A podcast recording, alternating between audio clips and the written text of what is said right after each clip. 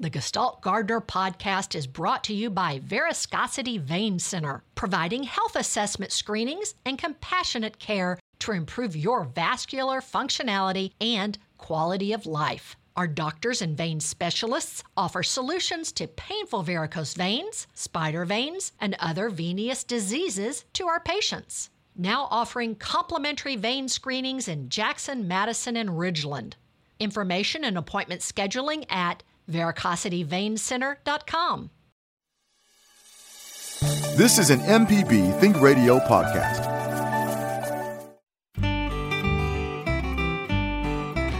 From MPB Think Radio, this is Creature Comforts, the show all about your animals and the animals around you. I'm Kevin Farrell, here with Dr. Troy Major, veterinarian at the Animal Medical Center in Jackson, and Libby Hartfield, retired director of the Mississippi Museum of Natural Science. Armadillos are not listed among the six Mississippi nuisance animals, but some homeowners might disagree. If unchecked, armadillos can cause serious damage to a yard or home, but most often these nocturnal creatures are seen as roadkill. Today on the show, we talk with Kathy Shropshire about this unusual mammal and answer the question Do armadillos make good pets? Join our conversation this morning by giving us a phone call. The number is 1 877 MPB Ring. It's 1 877 672 7464, or you can email the show. Send it to animals at mpbonline.org. Always like to remind you that if you miss the Creature Comforts broadcast on Thursday, it repeats every Saturday morning at 6. So good morning. Hope that everyone is doing well this morning. Yes, good morning. Good morning. Uh, Dr. Major, let's start with you. Have you ever treated an armadillo at your clinic? uh, no, uh, I haven't.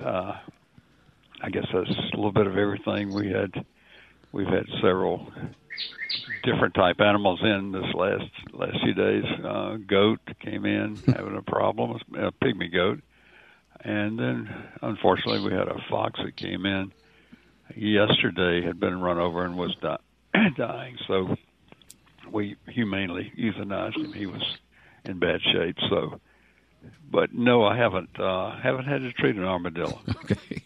Uh, have you noticed a sort of an uptick in traffic at the clinic now that uh, some guidelines are being eased? You know, we we've been we've been uh, relatively busy. Uh, as far as traffic, uh, gosh, you just have to look out at the interstate and see that overall traffic has increased a lot. But as far as we've been pretty steady as far as people coming uh, to the clinic, and we're still doing what we call curbside uh, service. You know, picking up the animal from the uh, client and bringing it in, checking it out, doing whatever we need to do, and then taking it back to the client. So it's uh, we're still trying to maintain that separation if we could, social distance, if you want to call it that. Mm-hmm. And uh, I think it's wise at this point still. Well, you know, we talk on the show a lot about how uh, cats uh, are certainly the uh, rule the roost, and, and my cat has a, his latest example of that. Uh, the TV I have has a stand on it, and there's just a little area in front of the thing that's about wide enough for a cat to walk on, and so he likes to, you know, walk out in the middle of the screen and just lay down there and you know do do what he needs to do, right. and uh, if you know, I'll, I'll, I'll yell at him or whatever, try to get his attention, and he'll sit there. The minute I get up off the couch and start walking towards the TV. He runs around behind the TV uh, and sits there for a while. Then when I sit back down, it's probably another few minutes. He'll come back out there. And, and my favorite thing he does is that he comes out and he does that kind of cat scratch with a big yawn and everything. Where oh yeah, I'm just here relaxing. So uh, I I don't know. I think uh, it's funny to me because cats uh, you know, have this reputation of being kind of standoffish, but I know my cat just loves to be the center of attention most of the time. That's for sure. And you know that's that's true in so many cases. He knows exactly what he's doing, and he wants your attention. I mean, and he's getting it too. So, but that's a perfect place for him to to perch, if you will. You might change it up if you don't want him to be there, but uh, he he he likes that. Uh, yeah, I figure though I, I, feel guilty because he uses that to get to the window, which is one of his favorite places to look out and, and see what's going on, the outside. So I'm I'm a softy when it comes to him, although it, it is it's aggravating and funny all at the same time. So. Hey, Libby, uh, we talked about fireflies uh, recently, and there was a, a, viewing event at the Mississippi Craft Center this last weekend. Uh, do we know if the fireflies put on a good show for everybody?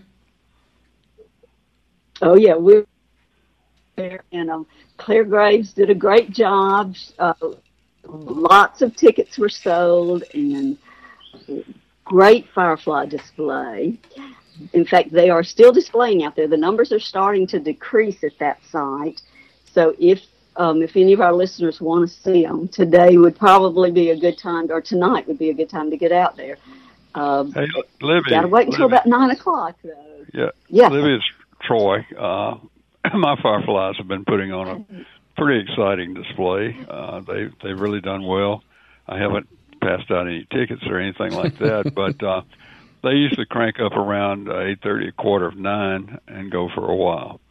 And uh, they they're they're pretty pretty uh, what shall I say vibrant, uh, and they're synchronous and uh, just really a whole lot of them this time. I'm so glad you guys have got them. You know, I think this is a really good year here on our land. It's it's maybe the best year we've had, which is kind of a wonderful gift while we're all closed in anyway. Well, it really uh, is. It really there, is. Um, there are a lot of them, and they were a little bit late this year, which scared me. And I keep wondering how long they'll last. Now, usually we have about 14 days of flashing. It's uh, the ninth day of really good flashing now, so I, you know, we might have reached our peak last night. We'll just have to see. But um, it's not too late for people to get out and look. And even if you don't have the synchronous fireflies, there are a lot of treetops. Troy, I know you've got those too. Lots of treetop flashers. These wonderful little what we call slow glows that just kind of drift along and glow for a, a couple of three seconds, and um, it's it's a lot of fun. We in fact we were out there way too late last night. Just I've got a nice place where you can put your uh, lawn chairs and they're all around you, and it's hard to get up in the evenings, but it's a uh, and, and now the the stars were wonderful last night too. I don't know what we'll have tonight. It may be a little more cloudy, so I would recommend getting outdoors. And uh, then the other thing I'm uh, spending time with during the daylight hours is watching our nesting birds, and I imagine Troy's got a lot of those at his house too. I'll put in a plug for next week. We'll have a, a, a researcher that's worked with hummingbirds for several years. We'll be talking about hummingbird behavior. I've been really enjoying that. I, last year, for the first time, I saw what they call the U dance. It's the the male. It looks like he's riding on a roller coaster almost, and he just loop, loop, loop, loops while he's making this strange buzz, showing off for the female. And so I had seen that last year and been looking for it again. And then this year I saw what I now have read is kind of a second dance that they call the side to side dance. And the male is just right up in her face, really. the female's in the bush and he's dancing side by side really fast and making lots of noise. And uh, that's when he really thinks she's interested in him, evidently. So I'm anxious for next week to hear more about all that. One other thing, Libby, uh, we've really been blessed this year with uh, whippoorwills. Uh, both oh. sides, both sides of the house. Uh, if you walk out, uh, they they're more than one, obviously, but uh, they've really been very vocal and morning and night, uh, which is kind of neat because early morning they're doing their song, and then at night as well. So that's I, I love to hear the whippoorwills. Oh, I do too. I haven't heard them for years, years, but you give me hope. Maybe I'll get them back too. But uh, you know, I, I think they're one of the birds that have been on a decrease. So you're lucky to have those. That's, um, my, my observation about fireflies, I have a friend of mine who lives in Florence, uh, in a subdivision, but sort of at the edge of a subdivision. And he was able to go out in a wooded area right near his home, and he uh, sent me a little video of the fireflies. It's kind of hard to see; it's you know mostly black, but you can see the little dots of light there. So I would say that uh, you know I've not been out to see them, but it, because I always thought, oh well, you've got to be out in the middle of the woods or whatever. But like I say, he lives lives in Florence in a subdivision, so it's like if you can kind of get away and get into a dark area, sounds like that you'll be able to uh, enjoy them as well. Yes, yeah. And, you know, you can even, if it's a dark road that doesn't have uh, street lights. Walking on a, a road is a great way to see them because you kind of you don't have to worry about stumbling or tripping over something while you're watching. So if you can find an unlit road that's safe to walk on at night. I've got a kind of a long driveway, and that's really a very safe way to to see them is just walk along that driveway with all the lights off. And uh, my bird that seems to like uh, my house is the woodpecker. So I, I, heard him again this morning, and he likes to hammer on my uh, my downspout. In fact, uh, there's one right there uh, by my driveway, and I went out this morning, and he kind of startled me because you know I'd heard him when it was when I was in the house, and then didn't hear him. But then as soon as I came out, he was hammering away, and then I tried to find out where he was, and, and saw him flying off. Uh, so I don't, I don't, know if it's the same one, but uh, the woodpeckers seem to like my house. So that's the the one thing that I get to listen to. So that's kind of interesting. Got a couple of emails here. Uh, Libby, this one is about a firefly, and it says uh, if you're looking for cypress swamp fireflies, where would you see them? In the trees or near the ground? Okay, they're in cypress trees. Uh, the only two places that I've seen them are either in cypress trees or in the um, black gum, you know, which is associated right with the cypress tree. And they even like to be over the water, and they are fairly high up, which is good when you're trying to sight them. Uh, the places I've seen them are right on the edges of the of the limb of the cypress tree or the black gum, and they'll make like four quick flashes, and then they drop down. It, it looks to me like they're,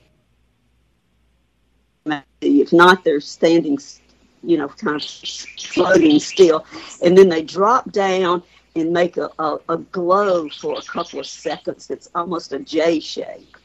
So it's like four flashes and then this long glow and then they'll go dark and then a little bit later make the four flashes and go sometimes it's five flashes it's and it, those are fast flashes. But um that is right now we that's the rarest one that i know about so I hope our listener finds them. All right. This is Creature Comforts on MPB Think Radio. Time for our first break of the hour.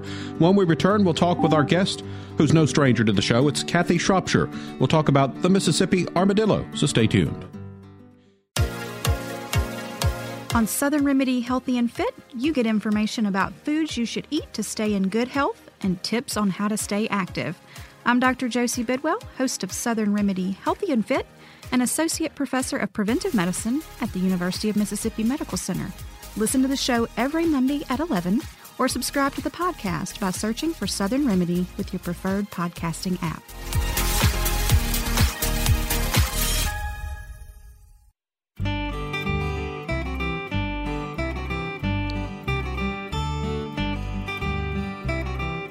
You're listening to Creature Comforts on MPB Think Radio. Kevin Farrell here with Dr. Troy Major, Libby Hartfield, and our guest for the hour, a longtime friend of the show. It's Kathy Shropshire, former Mississippi Wildlife Federation Executive Director and a wildlife biologist. So, always uh, enjoy having you on the show with us, Kathy. How are you doing? I'm doing good. Doing really good. Good to be back. All right, uh, so let's talk a little bit about uh, armadillos this hour. Uh, first of all, why do they seem to be sort of the, the poster child for roadkill? well, because um, one of their traits is that when they are frightened, they tend to jump up or bounce up three or four feet, which is just about, you know, in line with a good bumper in a car or a truck or something. So it's it's a trait that they have which doesn't serve them very well on the highway. Uh, tell us about these are uh, mammals, I guess. Is that right? Oh yeah, they're mammals. Yeah, they just look a little different. They're the only ones that we have in this this family in in um, the U.S. And so yeah, they got hair. Uh, most of it, you know, that bony plate that they have on the outside makes them look like they might be something other than a than a mammal. But they have um, live young, and she's milk. So yeah, she's a, they're mammals. All right. Uh, what about uh, population numbers? Are are is it a robust population of armadillos here in Mississippi, and uh, are they in all parts of the state? Oh yeah, they're not. They're all throughout uh, Mississippi and throughout the southeast. Um, and I suspect there's a, a hardy population out there. Um, they're expanding their range on into. I've seen where they're on into Nebraska, southern Illinois, Indiana, South Carolina, and uh, it, as you know, temperature is warming, um, they can expand more. It seems like the cold temperatures are one of the things that um, will limit how far they can go because they they don't hibernate, and um, so they they, they don't um, really do well in really cold or really really really dry areas either. We're visiting on Creature Comforts with Kathy Shropshire. Uh, if you have a question about armadillos this morning, maybe a brush with wildlife with an armadillo you'd like to share with us, or uh, any other wildlife observations, or a pet question for Dr. Major, give us a call because we have phone lines open at 1 877 MPB Ring. That's 1 877 672 7464. You can email the show as well. Send it to animals at mpbonline.org. So, Kathy, where did armadillos come from? well, they originated in South America. Um, and then made their way up. Once there was an Isthmus of Panama down there, they made their way north, and they also made their way farther south into South America. So they made their way up um, into Mexico and eventually into the U.S. Probably in the mid 1800s, and just kept kept moving. So uh, you said, I guess their range is primarily the southern part of the U.S. Do they do they like the warm weather here?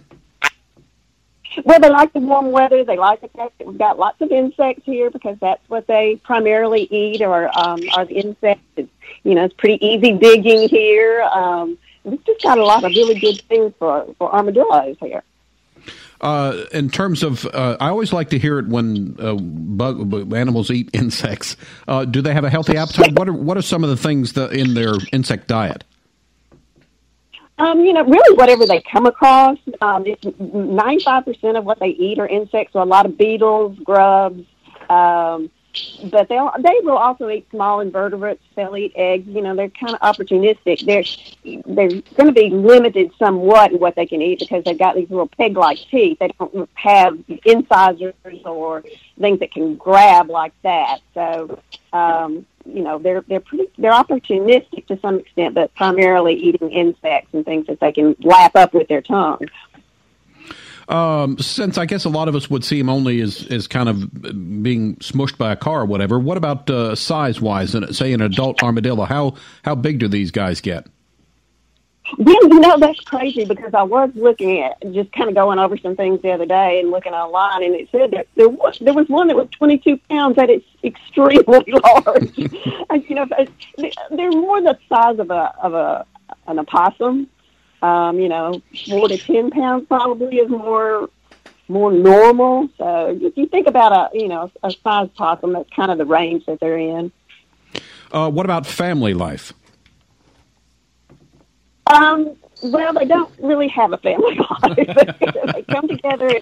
And, yeah, well, you know, they kind of have to do a lot, like a lot of, of uh, animals out there. They come together in the in the um, summer in May, and then um, the uh, egg does not implant until in the fall, and then the young are born in the spring. And there's um, four identical young. There's only one egg, and it's split into four identical young. So if you see or lucky enough to see four little armadillos, they're exactly the same. Oh. they're all, all yeah. So that's kind of cool. That's kind of a unique thing for um, for animals out there. Is the way that works. But I don't know what that advantage is, but there must be some advantage to that. But after that, the, pretty much the family splits up, and once once they're born, they're kind of on their own. Well, um, they'll stay in, in the in the um, den where they're born for several months, and then they'll they'll move around for uh, you know six months to a year maybe. We had some in our yard. The little four guys stayed together for seemed like months, and then you know eventually we just didn't see them anymore. So I guess they split up and went their separate ways. But they the the little ones stayed together for oh several months and just drove up for a little dog nuts because they were going every which way. um, I think we've got a, a, caller on the line. We'll get to that in just a minute. But uh, Dr. Major, uh, are armadillos any danger to maybe small pets, or is that something that they would probably avoid just looking for more insects? You know, I I would say that they're no danger to to the small pets. Uh, they, I think Kathy alluded to the fact they might get into a, a nest of eggs or something like that. But uh, as far as being uh, voracious, as far as any attacking an animal, I don't think so. They would rather run And if you've ever tried to catch one, you know they're not real easy to catch. They're pretty pretty swift. and the the worst thing would be maybe a larger animal. They do dig a very substantial burrow, and a horse or cow certainly could step into the hole and cause some damage to its leg. That's certainly a possibility. And for people, they can undermine uh, undermine pilings under a house. They can dig quite quite deep. So they can be a nuisance, but uh, in general, they like to be left alone, and I don't think they're going to attack anything, pet or person. All right, uh, got a couple emails to get to, but also we've got a caller on the line, so let's go to the call first as we say good morning to Gladys calling in from Long Beach. Good morning, Gladys. You're on the air with us. Go ahead. Good morning.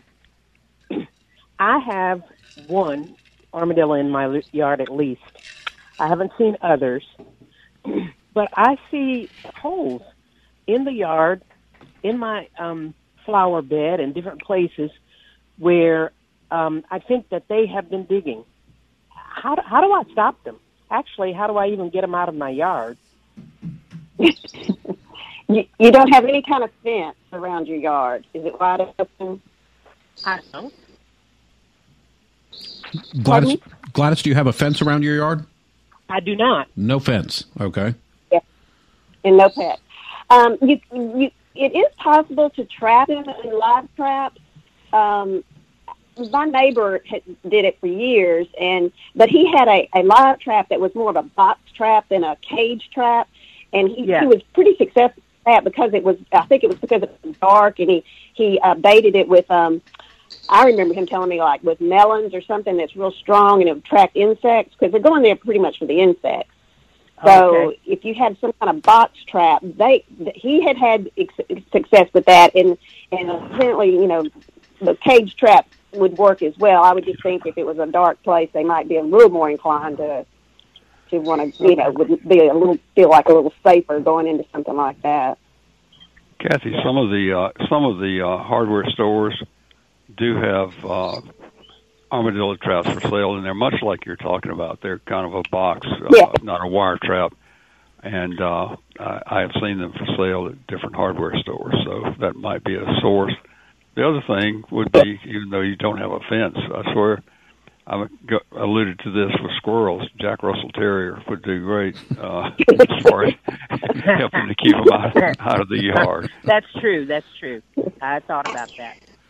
All right, uh, Gladys, we appreciate your giving us a call this morning. This is Creature Comforts on MPB Think Radio.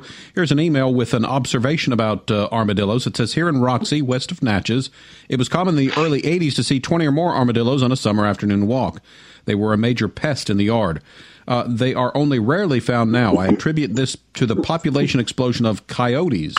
The only armadillos I see now are in populated areas where coyotes rarely go. I've seen evidence of coyote predation on my property. Uh, they dug one up. So, Kathy, uh, um, are armadillos endangered from uh, creatures like uh, coyotes? Well, I'm, I'm sure they would be, especially the young, because the young do not have the the um, bony plates. When they're born, they're they're they're very squishy and much more vulnerable to to something like a, a coyote or a bobcat or something like that. So yeah, that, I would not think so much for an, an adult armadillo, but for the young, yeah, definitely. But, I, But you know, if it's Roxie too, if they're having a lot of flooding there, Mhm. that could issue too. If they're flooding at the time that they would normally have been denning and having their young, that that could be that could play a part as well. Uh, but obviously, that, that bony plate that the armadillo has is is useful for uh, self preservation, I guess.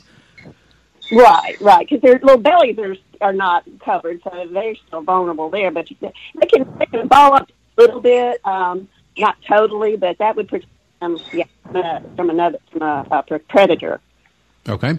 I may have told this before, but uh, you know, back in the what seventies, early eighties, uh, our kids used to do a uh, thing. They would take one side of the road, the other the other side, and you know, going to Hattiesburg from Jackson, they might count twenty roadkill uh, armadillos. You just don't see that many uh, on the road anymore that are killed. Whether they uh, natural selection has ruled out the ones that are going across the road. I don't know, but you sure don't see nearly as many. But in in those days, seventies and eighties, used to see a lot more. I think on the road. Maybe we Yeah. have a, a smarter brand of uh, armadillos these days. Right. That's it. uh, let's get one more call in before our next break, and it will go to Sue in Beaumont. Good morning, Sue. You're on the air with us. Go ahead. Hang on one second. All right, Sue, you're on the air now. Go ahead. Okay, can you hear me? Yeah, go ahead. Several years ago, I had a lot of problem with armadillos. They really can mess up your yard. They they dug holes all in my backyard, deep holes too. I mean, deep enough you could walk out there and and uh, you know hurt your ankle if you stepped in one of those holes. But uh, they can do a lot of damage to your yard. But I I heard uh, it was on the media not to pick one up because they carried some odd disease like leprosy or something. Do you remember that? Kathy, any uh, thoughts on that? Um, yeah, armadillos can um, carry the bacteria that has that causes leprosy. I mean, it's not common, I don't think, but yeah, they are one of the few mammals that that can carry that bacteria and, and have leprosy. But the um, most people are immune to that bacteria. Like you know, it, it'd be it's one of those things that's possible to contract it, but you know, you got to be the, the right armadillo and the right person and at the right place. And you know, I I think also they said that it, it it's in soil as well. So, um, you know, it's a possibility, but obviously it's not something that happens very often because it would be occurring more often. All right, Sue, thanks for your call. Uh, it's time for another break. When we get back, we'll continue talking about armadillos with our guest, Dr. Dr. Kathy Shropshire. So stay tuned. Deep South Dining is the show all about the culture of Southern flavor, from fried chicken and collard greens to shrimp and grits and a glass of sweet tea. Subscribe now to the podcast using any podcast app or download our MPB public media app.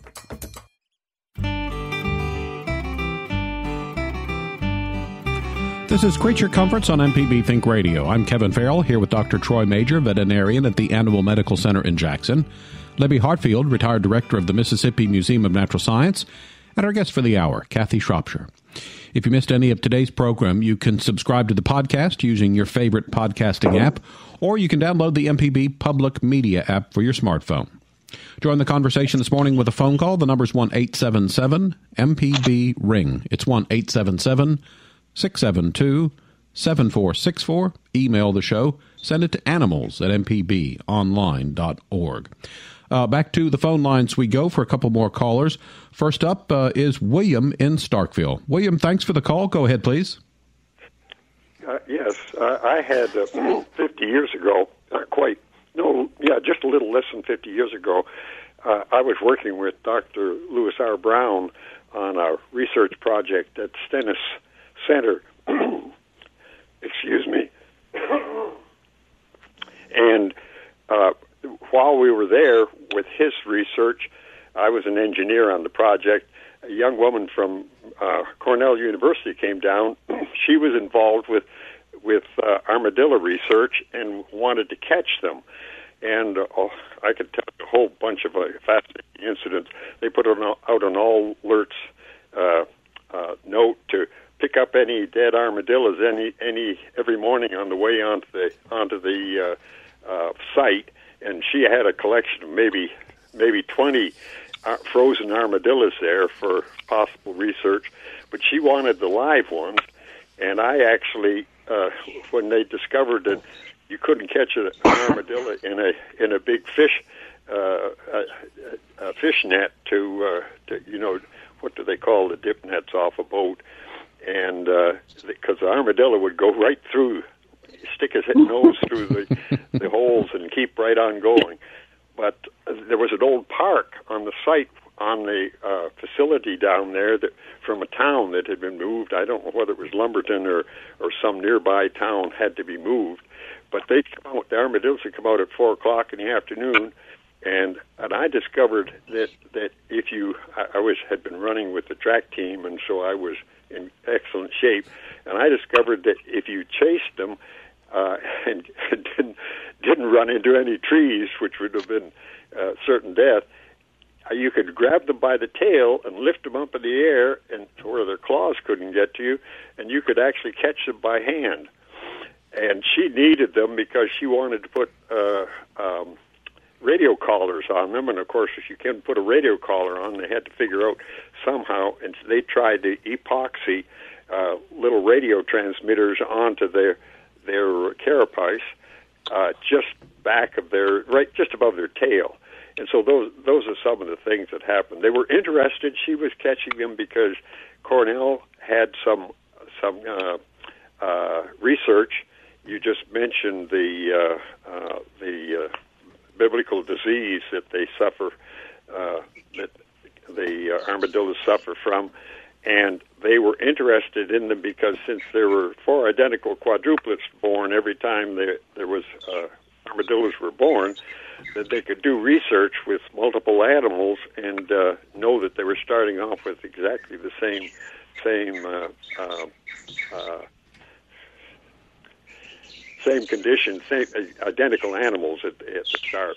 Anyway, uh, those are just some curious things that I thought might be of interest to to folks that uh, are interested in armadillos.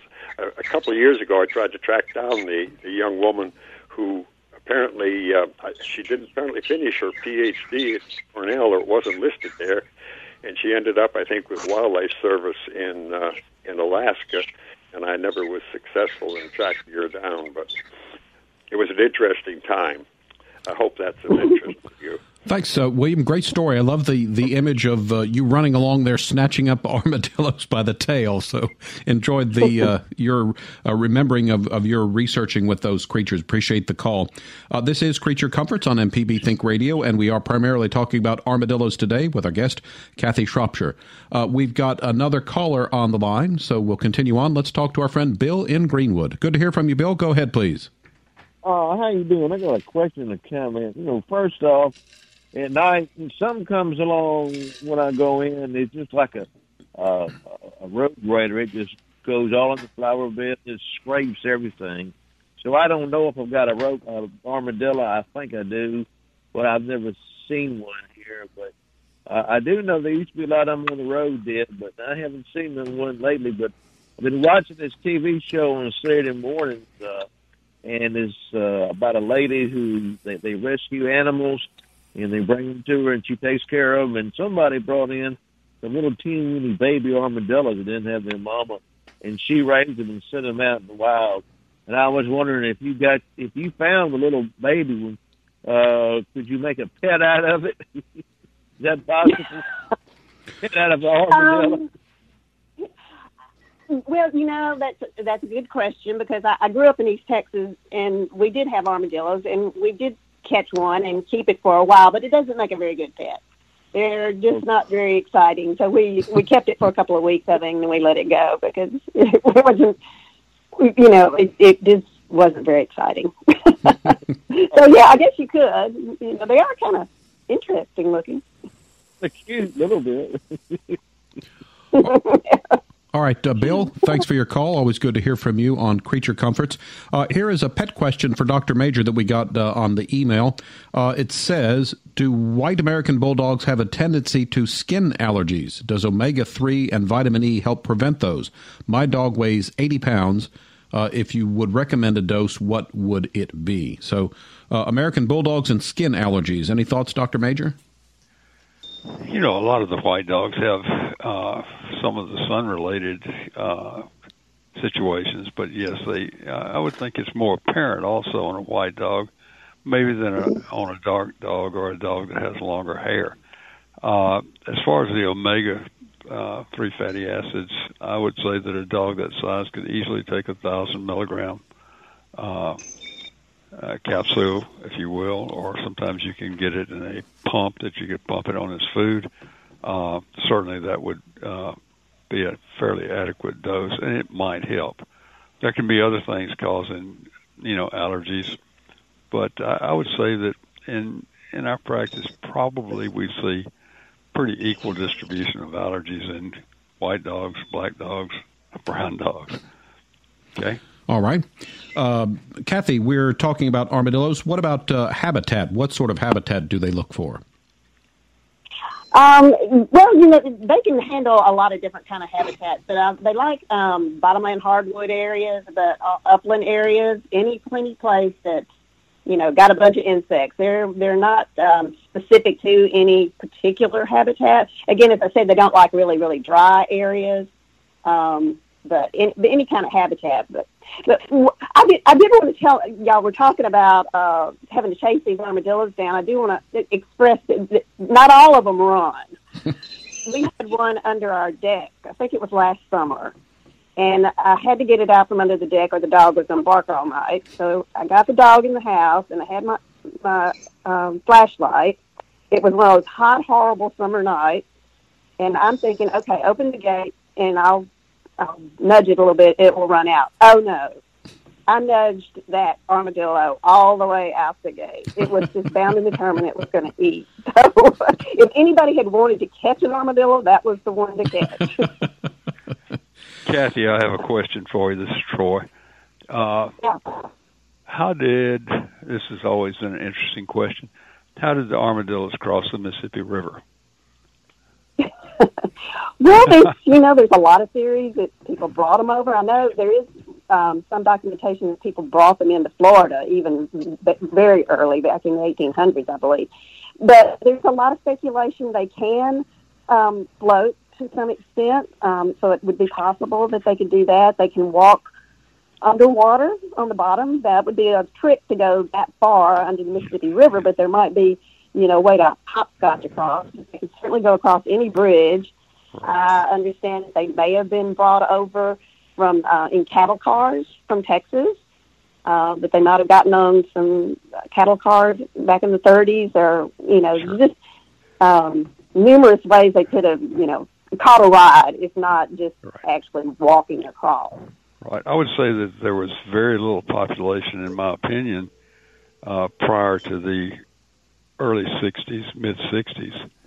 First right. armadillo I, I ever saw. yeah, I, I yeah they had them in, in Louisiana in the 1930s, and so I'm sure they were working their way this way, but didn't really show up till the to the right. 60s or 70s, and by 19, sure. I think it was 1995, they were already showing up, you know, abundantly throughout Mississippi and even farther east. So. Right. The first one I ever saw was uh, down at Fayette, uh, down there, and I ran over it actually. Uh, but it was the first one I ever saw. And I, you know, raised at Utica, and uh, we just didn't have any around there until later on, as in the '60s, uh, '70s.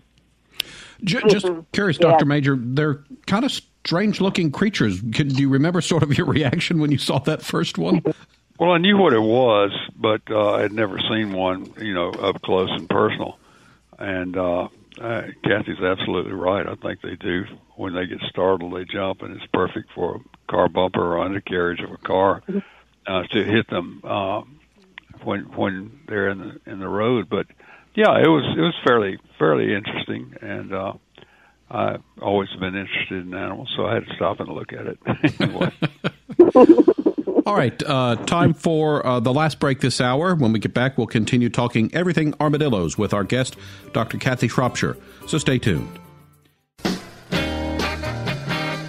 Hey, this is Malcolm White with the Mississippi Arts Commission. I'm one of the hosts of the Mississippi Arts Hour, the arts interview show on Think Radio.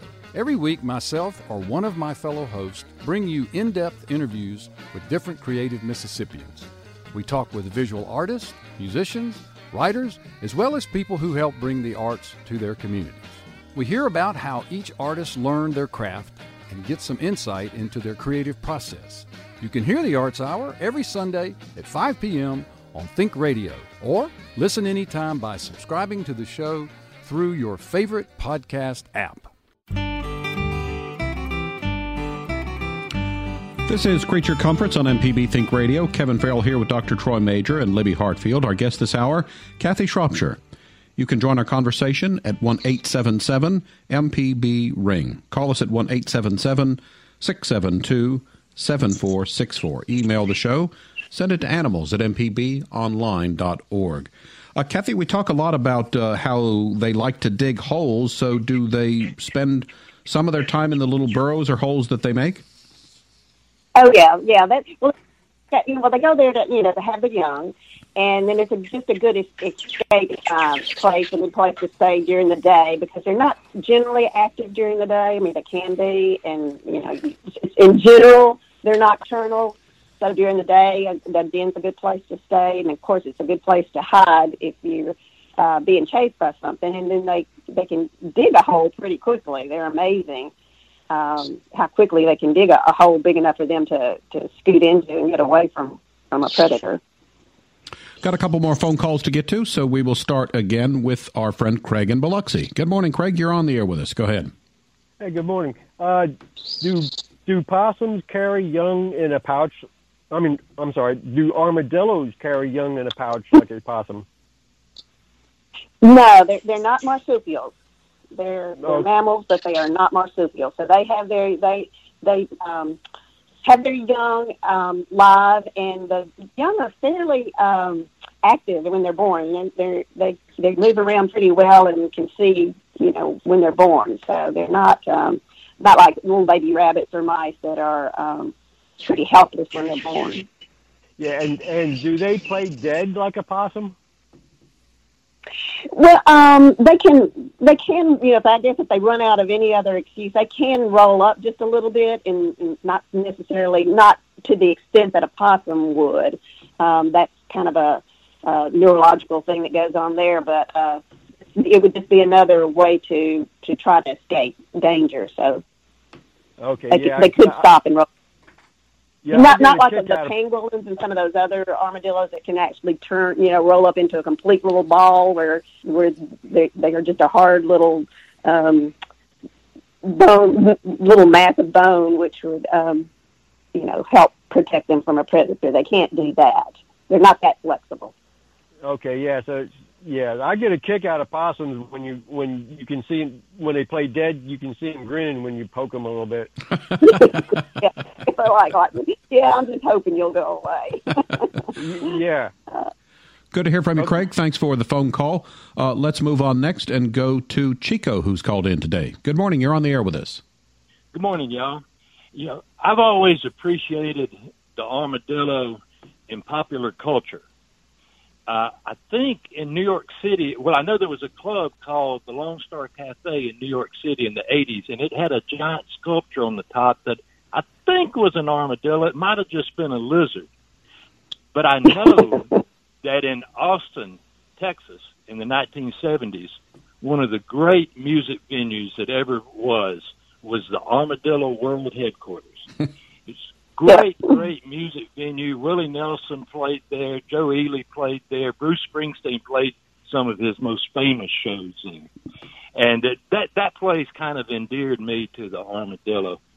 In uh, 1982, there was a band called The Clash from London, and uh, they had their biggest hit in 1982. It was a song called "Rock the Casbah," and they filmed the video for that song near Houston, Texas, out amongst some oil fields, and they zeroed in on an armadillo running away from the band. and years later, I had the opportunity to ask Joe Strummer, who was the lead singer for that band. I had the opportunity to ask him why was the armadillo in the video for Rock the Casbah, and he said, "Why it was the wildest thing we'd ever seen, man." I, I love armadillos, and, and I love this show. All right. Great stories, Chico. Yeah, well, right. It, you know, I want to go home with the armadillo too. That's part of it. That's part of Texas culture. And the and armadillo is the small mammal, uh, state small small mammal for Texas as well. So they they em, embrace their armadillos. And you know, Chico, I that was one of my favorite Clash songs. So apparently, the armadillo didn't uh, quite necessarily agree with me. Good to hear from you. Thanks so much for the phone call.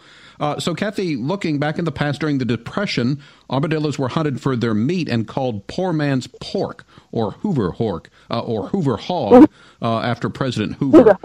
Uh, have you heard about that? And are armadillos good to eat? Oh, you'll have to ask somebody else. I've never tried it. Well, I, I have I have um, dissected them, and the meat is white. It looks okay. Um, just haven't had the need to do that. But yeah, I mean, yeah, people were, you know, well, you know, people would eat possums and armadillos and anything else they had the opportunity to catch. So, um, it, it must be okay. I've never tried it. Uh, and earlier we were talking about uh, armadillo control. Dr. Major mentioned uh, Jack Russell Terrier. I think you mentioned uh, fencing. Are there any other things that homeowners could do to either repel or discourage uh, armadillos in their yards, their property?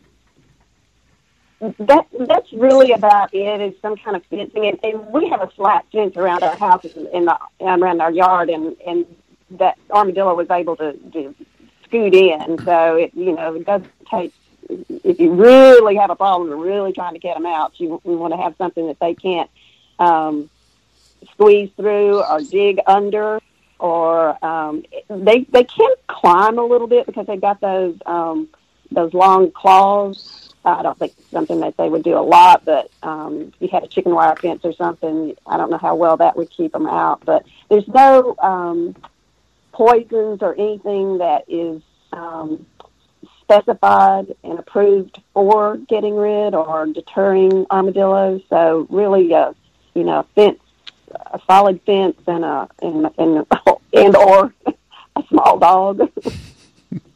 All right, and we talked a lot about their their digging, and we don't want to, you know, uh, give a, a one sided argument. So there must be some benefit or some reason that they're around. Or is there any benefit to humans for armadillos? Uh, well, they benefit you know humans and other animals because they they eat a lot of insects, and Mhm. so they keep a you know that's the control on insects that we have. Another control of insects we have. Otherwise, we might have way too many beetles out there running around or or other insects out there. So um, you know that's that's I guess looking for a contribution, that would be um, what you know their little niche in the world is to um, help control insect populations. All right, and we've got about a minute and a half left. Um, what about some resources, maybe online or other way, or that people might go if they want to learn more about armadillos? Well, you can always go on, um, you know, online, Google um, nine-banded, nine-banded armadillos. So that's that's the one that we have here. Um, the Extension Service has some articles um, on armadillos and um, um, a lot of good information there. So, yeah. All right, and uh, they're primarily all that sort of. I was I looked up and did an image search, and they all appear to be pretty much the same color. Although I did see a, a stray uh, brown one, but they're mostly, I guess, that kind of grayish color. Is that right? gray with that. You, they can be kind of uh, bone colored too in places, especially on their tail. But um, um, they're kind of mottled. You know, it's like solid colors, but mostly that um, more grayish. I think that's what you know. That's what I'm familiar with more than more so than brown. Right. All right. Uh, that is going to wrap us up for today. Creature Comforts is a production of Mississippi Public Broadcasting Think Radio. Funding is provided in part by listeners like you. If you need to hear today's show or previous show, you can go to mpbonline.org slash creature comforts. Our show is produced by Java Chapman, and our call screener today was Liz Gill. So for Dr. Troy Major, Libby Hartfield, and our guest, Dr. Kathy Shropshire, I'm Kevin Farrell, inviting you to stay tuned because up next, it's AutoCorrect with the lady auto mechanic, Allison Walker. We'll be back next Thursday at 9 for another Creature Comforts. It's heard only on MPB Think Radio.